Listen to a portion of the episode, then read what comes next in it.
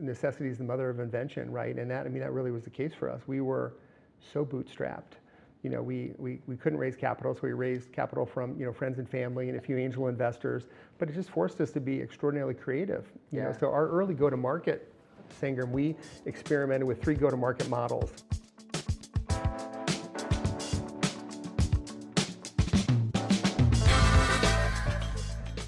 I'm Sangram Vajre.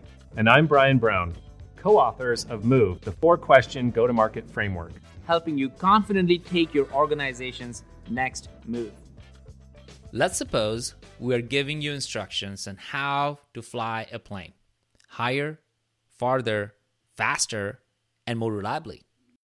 The advice we would give varies depending on where you are in the lifetime of your airplane company, right?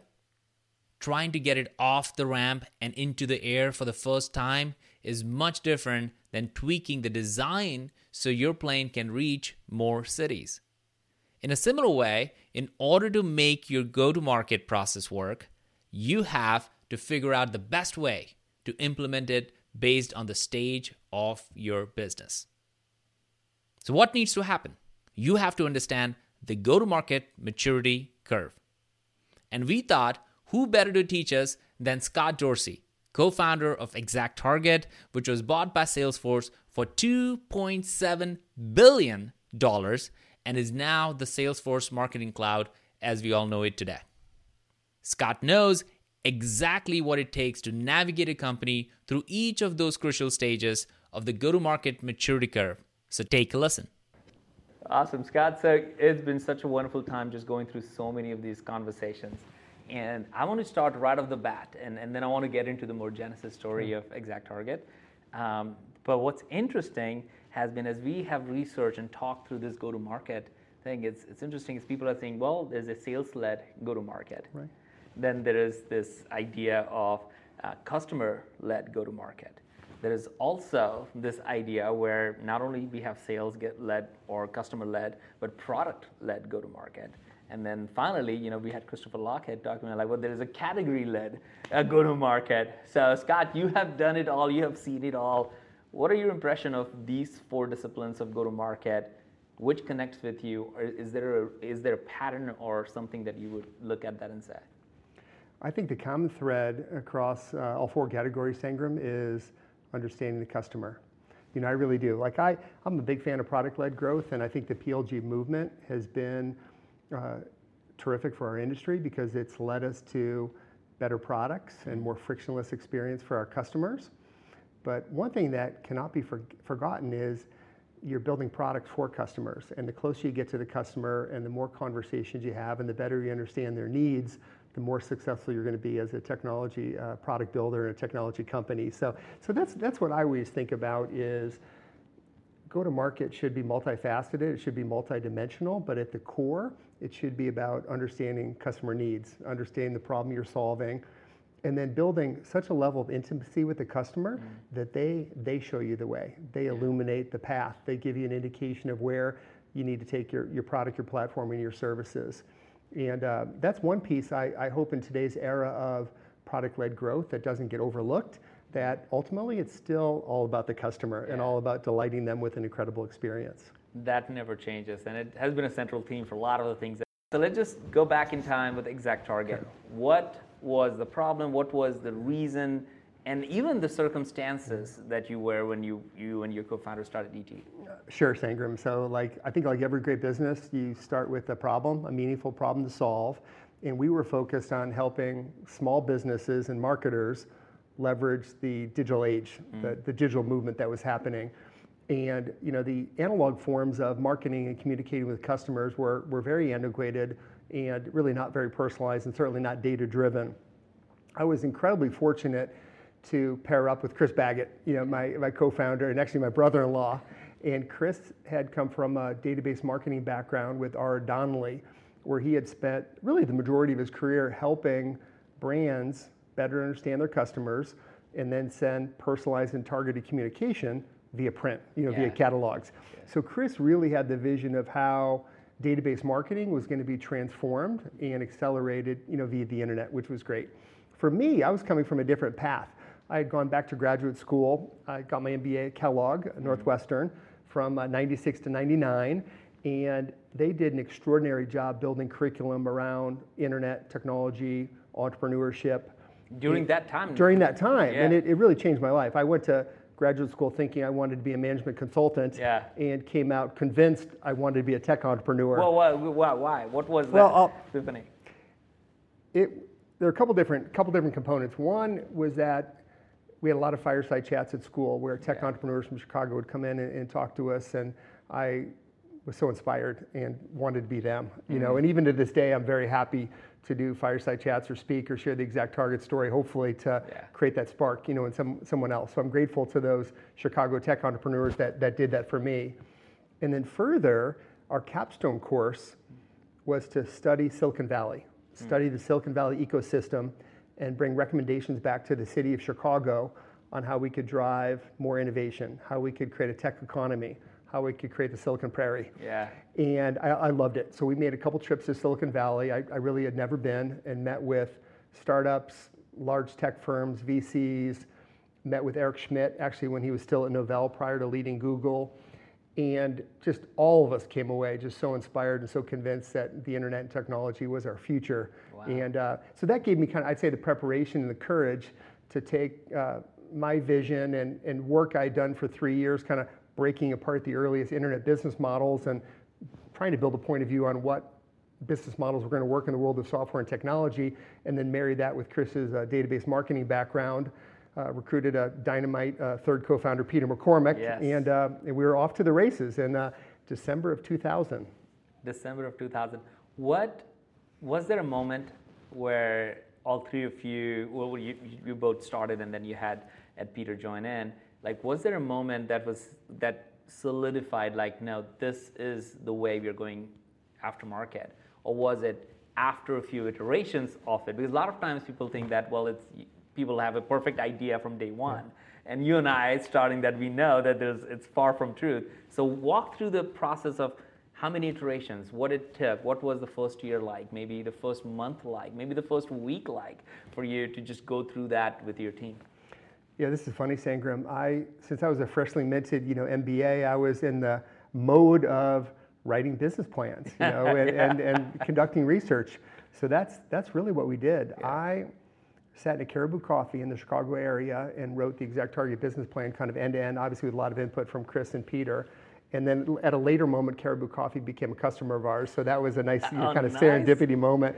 But we really did write a, a fairly comprehensive business plan focused on permission-based marketing. If you remember Seth Godin's you know, kind of seminal book on, on getting permission from your customers, and once you have that permission and trust, really opens the door for a different level of communication and relationship building. So that was kind of an early cornerstone, you know, to the vision we had around the business.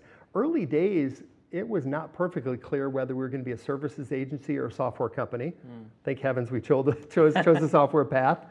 And then we really started out targeting very small businesses, mom and pop retailers.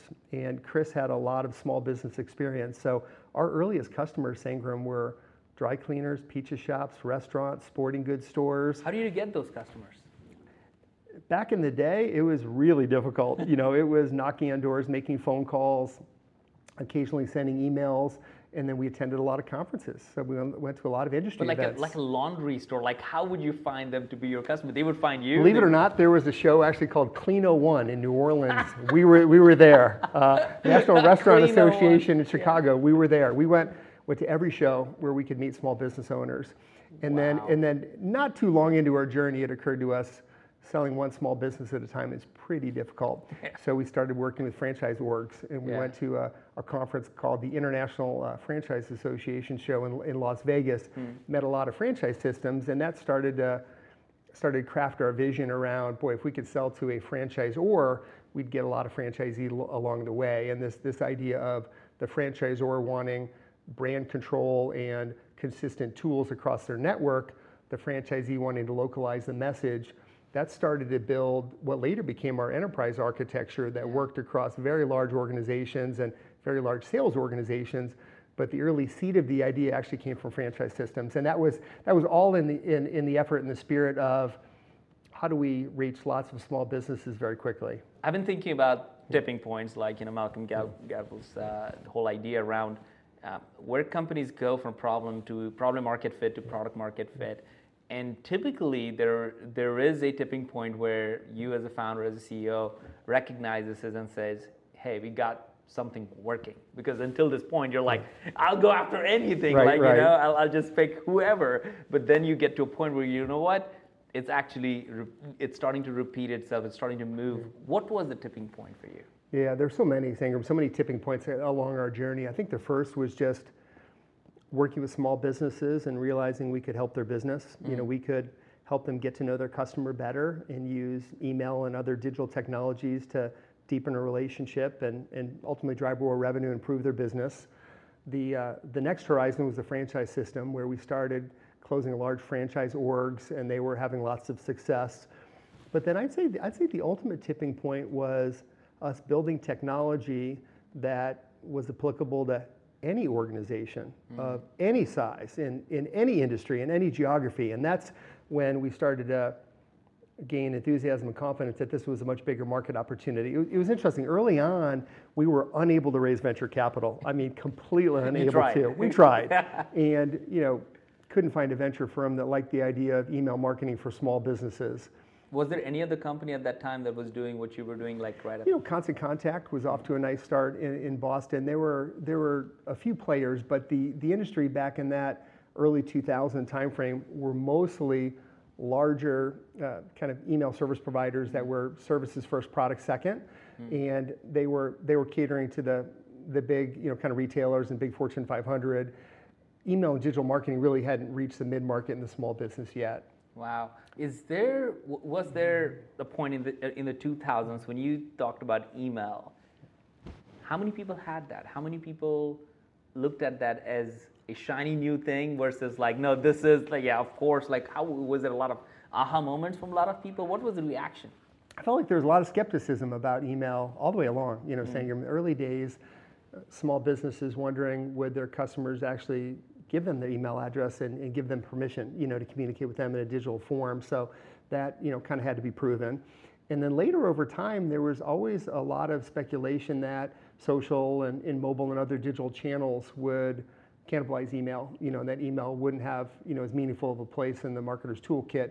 And that, that never turned out to be the case. You know, we ended up evolving into all forms of digital communication and, and the breadth of our platform was ultimately our strength. But, but email, you know, has worked and even today, you know, is working, you know, quite remarkably for, you know, retailers and e-commerce orgs and, and just, you know, companies of all sizes and shapes.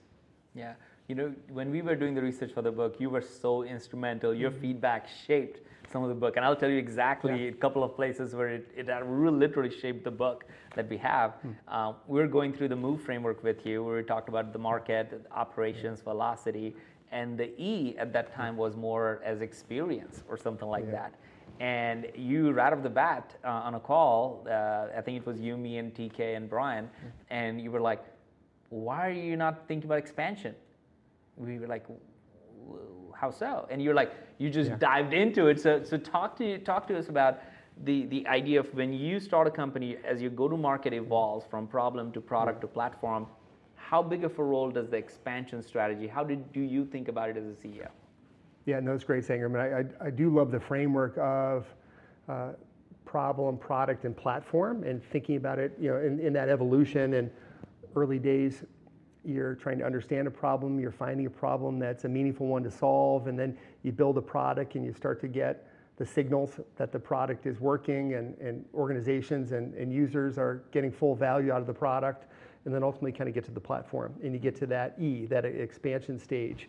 And that was, I'd say, an amazing set of learnings we had during our journey at ExactTarget was always thinking strategically about how to increase our market opportunity. And we ultimately, I think, did a very nice job of that. And we thought about expanding our market opportunity um, across three different dimensions. The first was just segments. So we mm. started out working with really small businesses, and then we built enough capability into our platform. We realized, hmm, mid-market and large enterprises could really benefit from our technology as well. So then we went from small business to mid-market up to the enterprise. And all along, kept that SMB and enterprise focus. And we, we enjoyed serving different segments. And we, we enjoyed the challenge of building remarkably simple uh, product to use for the small business and a lot of sophistication for the enterprise. But over our journey, we kept focused on how to move up to the enterprise and solve bigger and more complex problems. And really how to make email truly mission critical. And much of that was around the operational and transactional message sending. So, you know, kind of market opportunity number one, expansion lever number one was segment. Uh, the second was product. You know, so our uh, cornerstone product was email, but then over time we added mobile and push, and we added social, and we added data analytics, and, and lots of other products. So we're always looking at how can we add new products that we can sell into our customer base and help them drive more value. And the three was geography. You know, fairly deep into our company history, seven, eight years, we were still 95% uh, North America and only 5% international, and we made a real concerted effort to focus on opening markets outside the US. And, and fortunately, we're able to do so with many of our larger multinational clients, the Expedia, Nike, Microsoft. They wanted us to have an office in London and, mm. and Melbourne and Sydney, and so we were able to expand around the world by working with these remarkable brands, but then also opening markets where we felt like we could gain market share and take everything we learned in the US market and apply it in new ways. I, I love how customer driven even that is because it yeah. seems like you went after those markets when you started seeing customers and it almost outpouring of what they wanted to do that you kind of leaned into it. Absolutely, absolutely. Another strategy we had, Sangram, and we'll, we'll talk more about you know go to market, but we had a reseller channel that was very strong, mm. and when we were a very thinly capitalized, you know, little startup out of Indianapolis, we didn't really have the financial resources to open offices all around the world, but we had a pretty good sense that our, our product and our services were going to resonate in these markets. So we worked with resellers who became exclusive resellers to ExactTarget. Mm.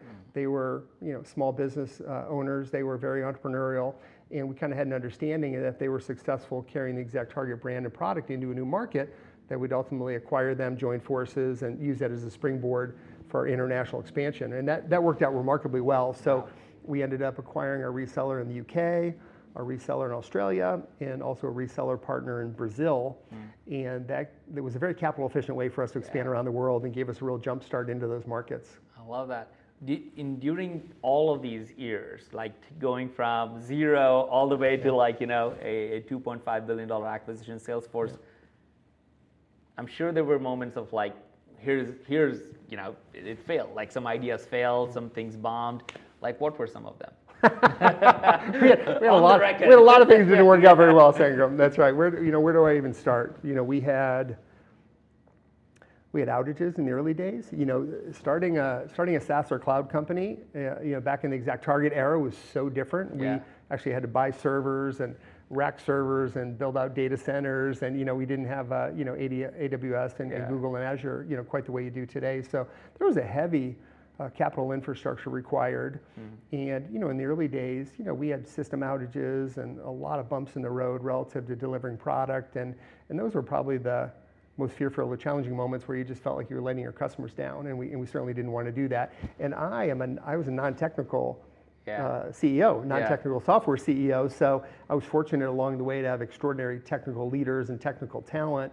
But I would say that was probably the largest area of vulnerability was just um, concern over could we deliver the product at such a high level of performance that our customers demanded. And what's really interesting also, Sangram, is you know over the course of time, when you're building a, a platform that's really scaling and really working and is very transactionally intensive, you actually end up having uh, two areas of focus that are in conflict with one another. One is stability and performance and scale. The second is innovation, building new things. Yeah. And those two are in conflict with one another. So I really enjoyed the the intellectual challenge, I would say, of mm. allocating resources, working with our technology team, and trying to find the right blend of risk taking and innovation, but also how to focus on scale and performance. Because you don't get that right, you know, really nothing, nothing else matters. Oh man, I love that. You know, we, we were talking right before the record, uh, recording over here is that like the, every company has this thing going all the time. You just don't see it. You just see the, the chart that goes up and to the right. Nobody talks about what happens in the middle every month, every quarter. It's never all, always up and to the right. It's the squiggly line that actually makes, makes it. And, and we were talking about the, the fact that we have to respect the challenges yeah. that happens within the organization, but we never have to let the vision of where we want to go crumble. Uh, how, do you, how did you make those decisions? You have to keep thinking differently. You have to keep building new products, and it's really why you'll see, you know, Salesforce set an amazing example with the AppExchange, but you see it across the software landscape of innovating through partners and innovating through platform. Is a yeah. strong way to go. Innovating through ecosystem. Yeah. Um, and that's a wonderful way to experiment and try lots of new concepts at scale without really touching the core code and everything that's associated with performance and scale and not letting your customers down. What is the hardest job of a CEO? Toughest job of the CEO, I think, is prioritization, you know, and time management. Yeah. Uh, probably followed closely by building a phenomenal team. Like if you get the phenomenal team part right, then uh, you know culture and and uh, you know execution and everything associated with building a winning company kind of takes care of itself. But I think you're always you're always selling. You know, you're always selling your vision to investors. You're selling your vision to amazing people you want to join the company, and then and then doing the same with customers and partners. So I think it's having an extraordinary amount of conviction about what you're building and why, and know that you're doing it, you know, for the right reasons. How, how does that relate to the go-to-market team? Because that's really where um, what I'm seeing in the research of the book is recognizing when your go-to-market team is broken and or not working. So love to hear how do you know if your go-to-market is working or not working? You know, at, at High Alpha, you know, we're we're back to the early days of company, Yeah. company building. You're you know. seeing this all we are, we are. You know, we are. We're a startup studio and a venture fund, and we are starting, you know, many new companies per year, How all SaaS, all cloud. We've started uh, 28 companies in six years. Wow. 2020 was uh, was a breakout year for us. We started over 10, just based on unfortunately the pandemic, you know, Yeah. and all the new problems we had to solve and all the different ways that we're working. So um, that that was an opportunity for innovation, and um, and we, we kind of took full advantage of it. But what I what I look for, Sangram, like early days of starting a new company, you have a lot of founder selling, and it's founders, you know, just having passion and conviction, and, and hopefully a network where they can get the early adopters to say yes and try the product. I remember going through that. So that, that's like phase one, that's Yeah. important. Phase two is are those customers successful and are they renewing and, and staying with you and do they really see value?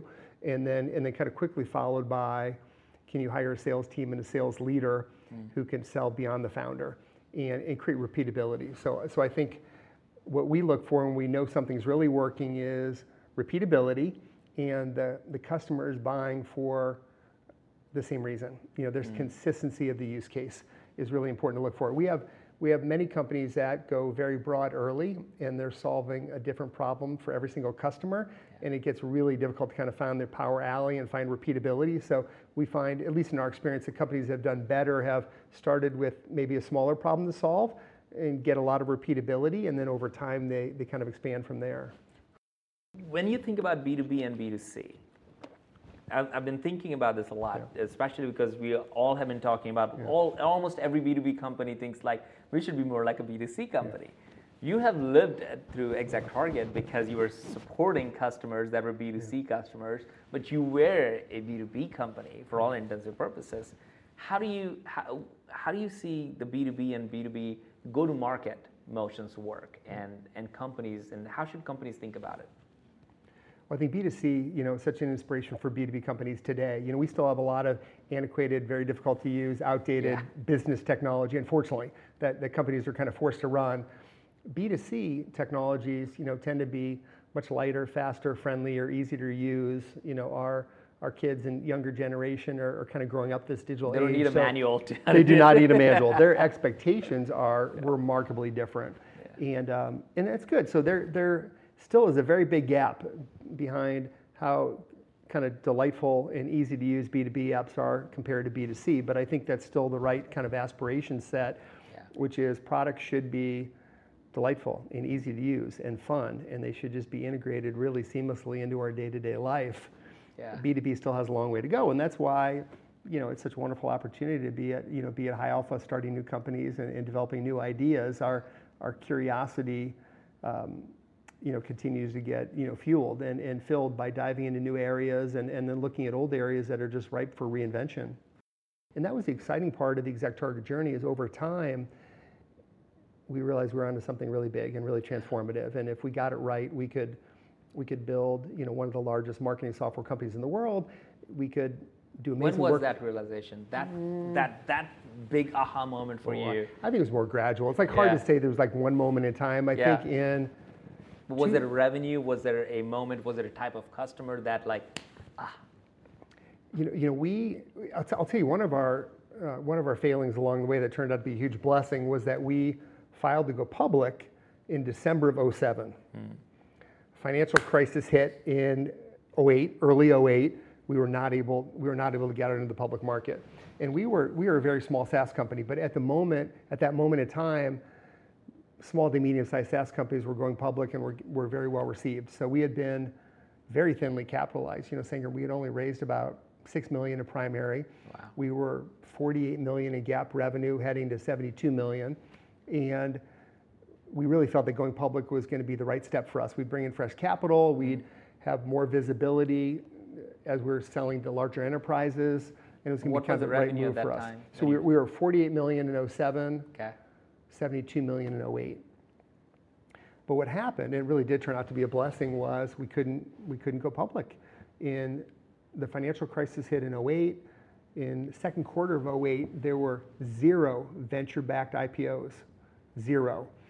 And we were, we were little, you know, ExactTarget out of Indianapolis was not going to be the first. We were not going to break open the market. Yeah. But I, I didn't want to pull the IPO. Like I really felt like that was a sign of failure. Hmm. So I was like, we are going to stay the course. You know, we're, we're going to, we're going to stick it out. Yeah. So, you know, Q3, Q4, Q1 of 09, nothing. It just the market was not opening up for us. It was not, it was not feasible. Wow. So I, I like to say we had like all the burden of being a public company with none of the benefits. benefits. We had no capital. Uh, Tim, you know, Tim Kopp was our, our new chief marketing officer. Tim started the day we filed for IPO in December of 07. Yeah. And he was in a quiet period, you know, constraint from day one. you know, we couldn't make any future-looking statements. We, Yeah. everything we did had to be documented back into our S1 document, had to be shared publicly. So we are in a tricky spot, you know, for 0, end of 07, 08. And then in 09, it just became apparent we were, we were not going to go public. Yeah. We were not going to be a public company. And, and that was okay. And fortunately, we started to get a lot of inbound from late stage VC firms who saw the potential of what we're building and, and actually thought it was advantageous for us to stay private. So we ended up raising uh, $70 million in early 09, another 70 in late 09, and we really hit the accelerator. And it was, a, it was counterintuitive actually because many of our competitors were scaling back due to the financial crisis. We saw the unit economics and signals in our business that said, mm, we should be doing the opposite. Yeah. So we went into turbo growth mode uh, when, when others were playing it very, very conservative, and that really helped us. We, we doubled down on innovation, we doubled down on uh, geo expansion, we added a professional services team to serve the enterprise, and it gave us so much wind at our back Yeah. that by the time we did go public in 2012, we were bigger, stronger, more durable, uh, and, and our growth rates were increasing. Normally, your growth rates kind of decrease with size.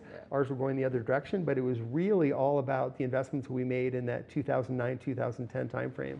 Wow. So you almost like so the theme here for me is like in the early days you couldn't raise money and that actually helped you build a really solid base. Then you couldn't go IPO. That was really good. You actually built a company that can grow.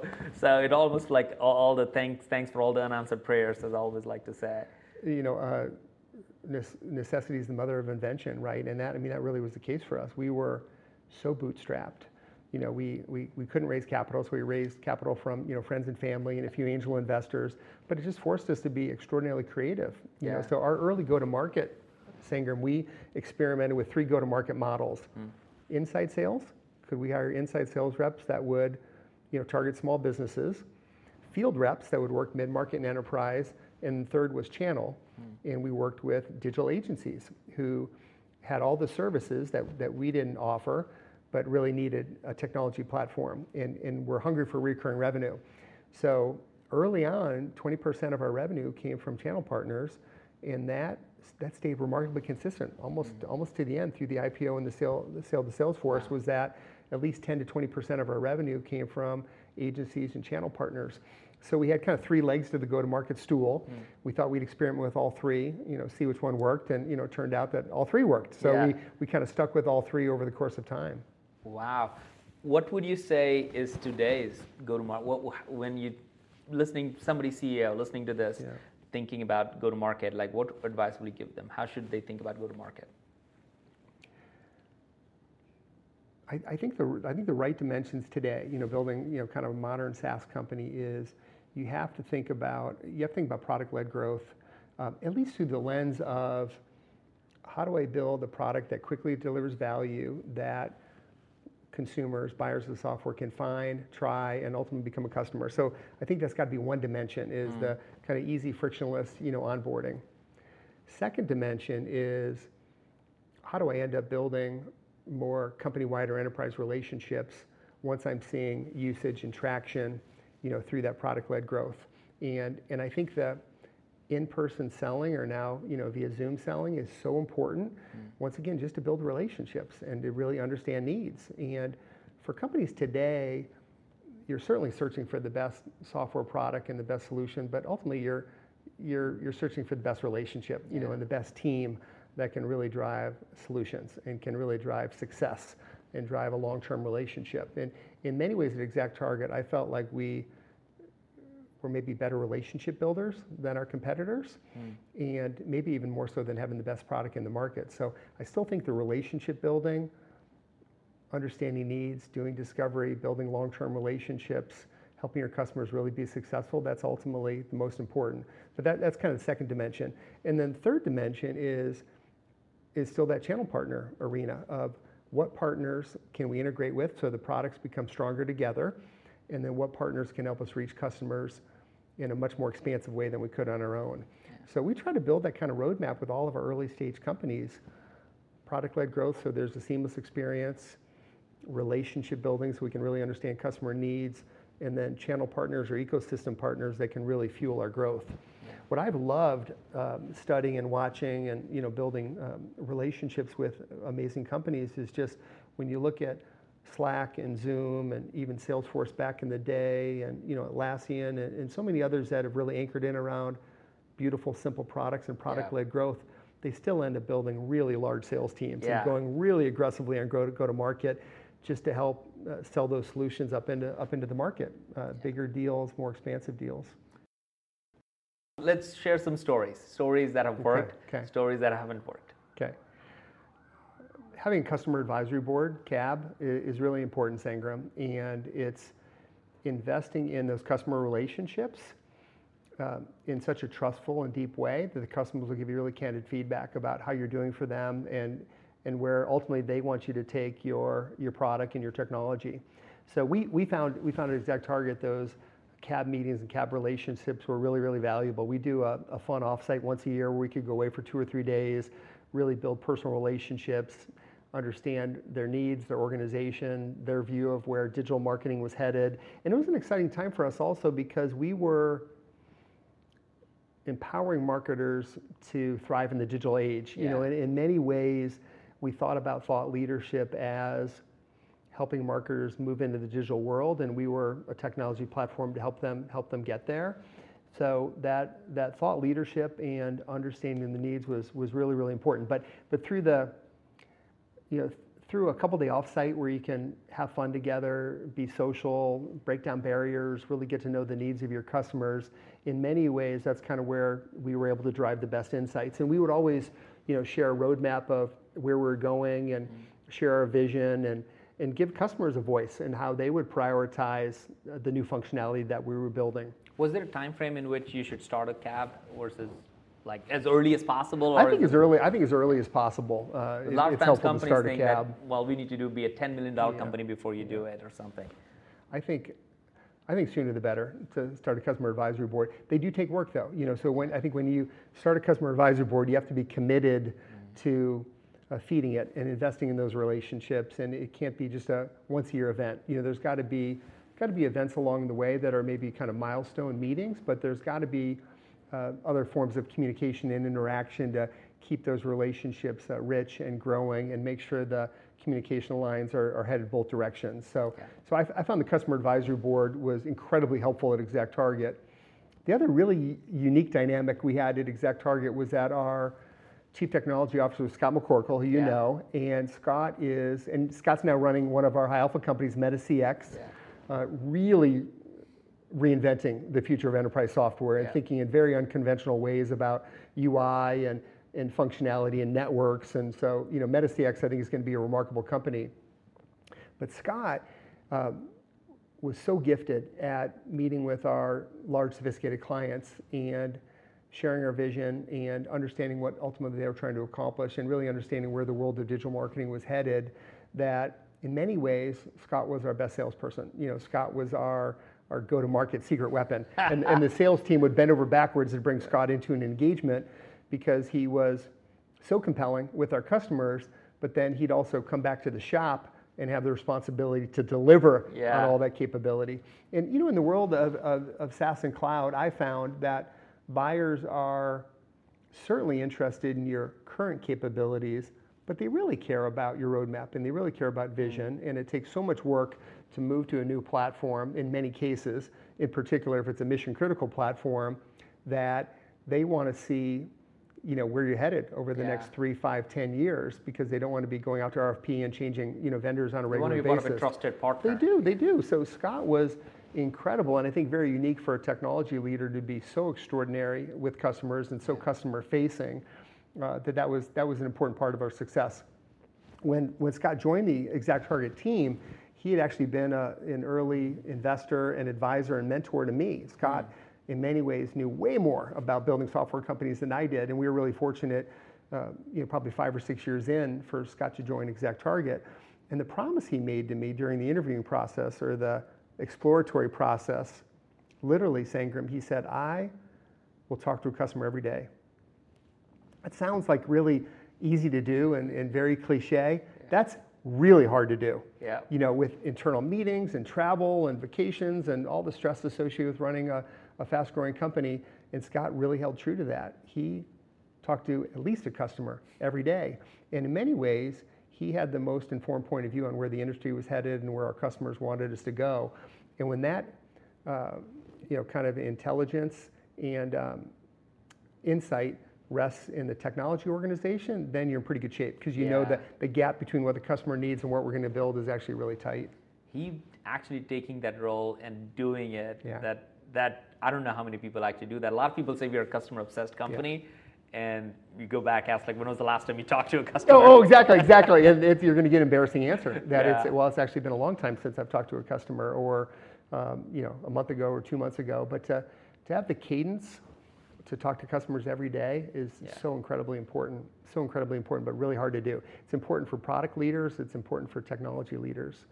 All the customer dialogue can't just resist and it can't just exist in the client success org or the sales org. It's got to make its way into the, the teams that's actually building products. We recently had a little fireside chat with Jeff Lawson, CEO of Twilio, and Jeff mm. wrote this amazing book, Ask Your Developer. And you know, the, the underlying premise of the book is ask your developer what needs to be built. yeah And, and that works particularly well in a business like Twilio where the customer is the developer. So if you're if you're a software developer building products for developers, Yeah. you're, you're the user. You have, you have pretty keen insight. And, and I think that's really, really important. But it gets back to that notion of the, the more the product building team, product management, and, and the software development team, QA, can be around customers and learn from customers and understand what they need, all the better. Because you're really gonna you're gonna close that gap between needs and expression of those needs and ultimately what gets built.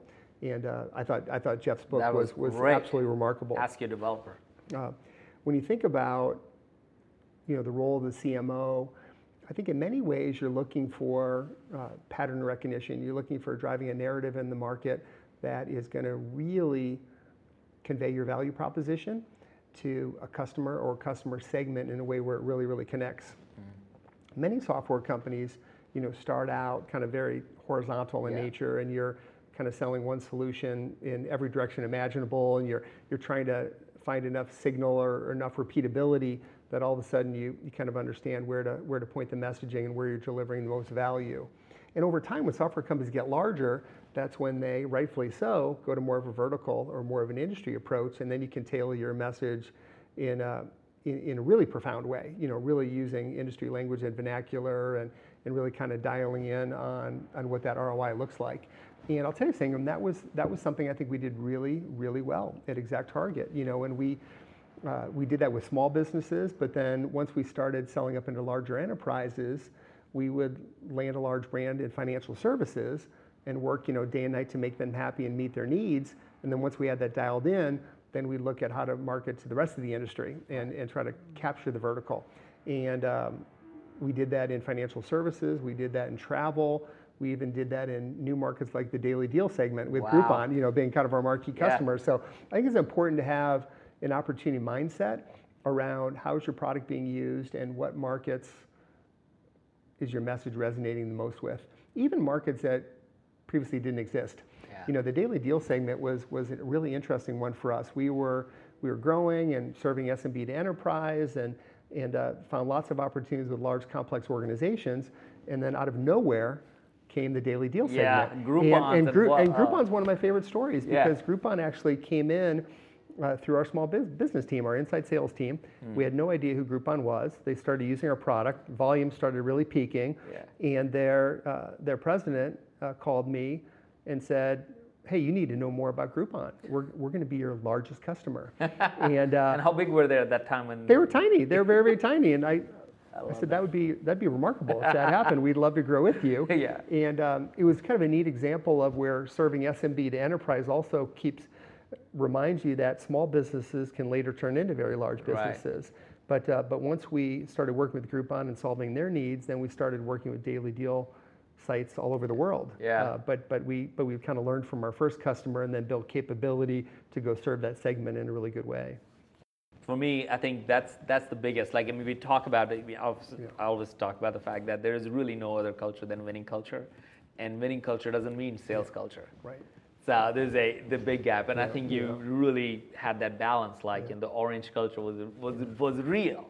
Like I, I had first-hand experience of it. So how did you go about building culture, and maybe just also talk about from a go-to-market perspective how how important is the culture that you need to have as uh, as a company? Yeah, no, thanks for asking, Sangram. So you know, culture was our, our I, would say our, our largest differentiator, our, our greatest competitive advantage was, was culture, you know, at ExactTarget. And in the early you noted days, that. Sorry to interject that, but yeah, I think you noted that yeah. in, in your filings too, right? Oh, we did. We did. Yeah, yeah. Yes, so, I remember reading it, and I saw that you you as part of your differentiation, you said culture orange was one of your differentiations. No, you're exactly right. You yeah. know, when you're you're going public and building that S1 document, yeah. you have to really articulate what are your competitive advantages, yeah. and, and we felt strongly you know, culture was one of our, you know, top five competitive advantages. And what was really interesting is that the, you know, investment bankers kind of hear that all the time. I mean, yeah. of course, every CEO and every company feels like culture is, is one of their secret weapons, one of their greatest differentiators. And, you know, they said, let's put it in the first draft, but, you know, it's likely to get cut, you know, by the time we go to print. And, and thankfully it didn't. It, it didn't get cut. And the bankers, through working with our team, you know, over the course of many weeks and months, saw firsthand mm. what the orange culture was about and, and why it was such a differentiator and why it was kind of woven into everything we did at ExactTarget. And ultimately, our S1 uh, document we went to print with had an orange cover. Yeah. Uh, when we went public on the New York Stock Exchange, it's we had orange. orange. carpet rolled out everywhere. Yeah. Uh, every everyone working the trading desk floor is wearing an orange uh, ExactTarget jacket and uh, it just became evident, you know, that orange was was more than a color and and more than an internal branding exercise, but it was a culture that really tied our team together all over the world in a unique and extraordinary way. And, and orange meant something different to everyone, but but the the commonality was energy, vibrancy, caring for one another, caring deeply for your customer, and you know kind of giving your job everything you have because you don't want to let the person down next to you. You know, yeah. it's it became something bigger, you know, than than than all of us, if you will, and uh, and that played out in some really powerful ways. Even a couple years after Salesforce had acquired ExactTarget, and you know the ExactTarget brand kind of rode off into the sunset, and the Salesforce brand took over. One of our uh, former employees started a Facebook group, and over the course of a weekend, had over a thousand members join. And it was all and that, that facebook group is still super active and, and, vibrant today. It's called orange crush. Yeah. And it was about staying connected to one another and, and knowing what orange meant. And mm. i've always thought if a culture lives on beyond the company even existing, Yeah. you know you're doing something right. You know you have something powerful. But how does that translate to go to market? I think it translates to go to market in some really tangible and meaningful ways. The first is if you have a high trust culture, teams are willing to be creative. They're willing to try new things. They, they feel safe. And that's, that's super important. In, on the marketing side in particular, to, to be creative and different and bold and be a thought leader, you have to feel like you're in a safe environment and realize everything you try is not going to work. Yeah. So that, that foundational trust is really, really important. And then for the sales team, the go to market team, and, and customer success team, I always felt that if you love the company you work for so much uh, in, in, a natural, authentic way, you're just completely going to go the extra mile uh, for your customer or, or, for a prospect. But it's got to come from a like a really authentic place. Yeah. And it's really interesting when you when you look at company values and company priorities. Many companies start with kind of a customer first mindset, and it's hard to argue, you know, against Yep. that. But but I actually think employee first is more powerful. And if you get the culture right and, and build a company that extraordinary people want to be a part of it and and they want to they, they love the company so much that it doesn't even feel like work and they're going they're going to really go the extra mile for one another and for their customers you end up having a higher level of customer success and happiness because you started with the core and the core is your own team and your own culture and, and making sure employees love coming to work every day Yeah, I, I love that because I always felt like if you treat your employees great, they will treat your customers awesome. yes yes and exactly that is, exactly. if that's what you want, then you start start there. it's real it's real absolutely